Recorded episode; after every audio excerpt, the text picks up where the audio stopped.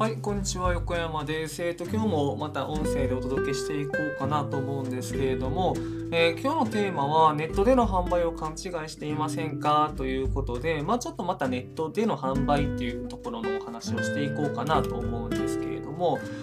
最近ではあの作物もネットで販売するっていうような時代がやってきていろんな人がネットでの販売っていうところに力を入れておられるのかなって思うんですけれどもなんかそもそもどういうふうにやるのかわかんないとか、まあ、ちょっと難しく考えておられたり、まあ、逆にそのすごく簡単に考えておられたりっていう人が、まあ、両極端でいるなと思ったのでその部分をちょっときちんとお話しできればなと思って、えー今日はちょっと音声で撮らせていただきました。で、えっ、とまあ、ネットでの販売をすすごく特別なものだって捉えてらっしゃる方がいらっしゃるとしたらそれはちょっと違ってて情報伝達の媒体がネットになったっていうだけであって普通の販売とそんなに大きくは変わりませんただそのネットっていうものを挟むそのデジタルを挟むっていうところでこうパソコン上でのいろんな作業が必要になったりっていう話にはなるんですけれども普通にこう直接お話しして販売するとか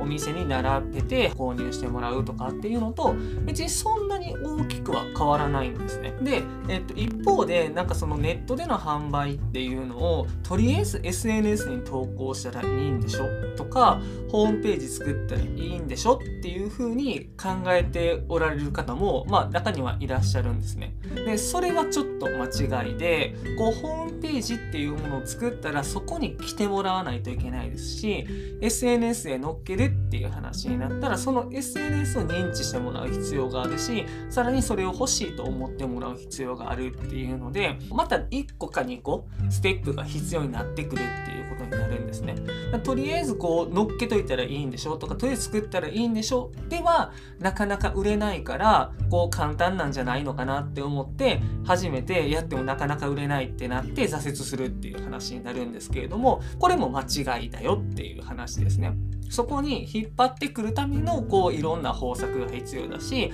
まあ、その引っ張ってきた後も、まあ、それがこう素敵だなって思ってもらうような仕組みも必要だしっていうことですね。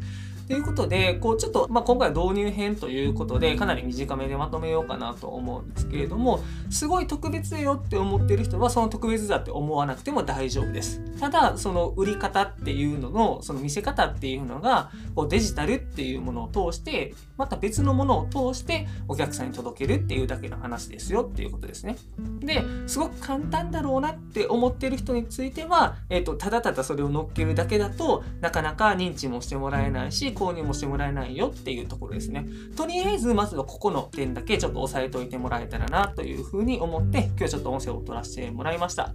今日も最後まで聞いていただいてありがとうございました。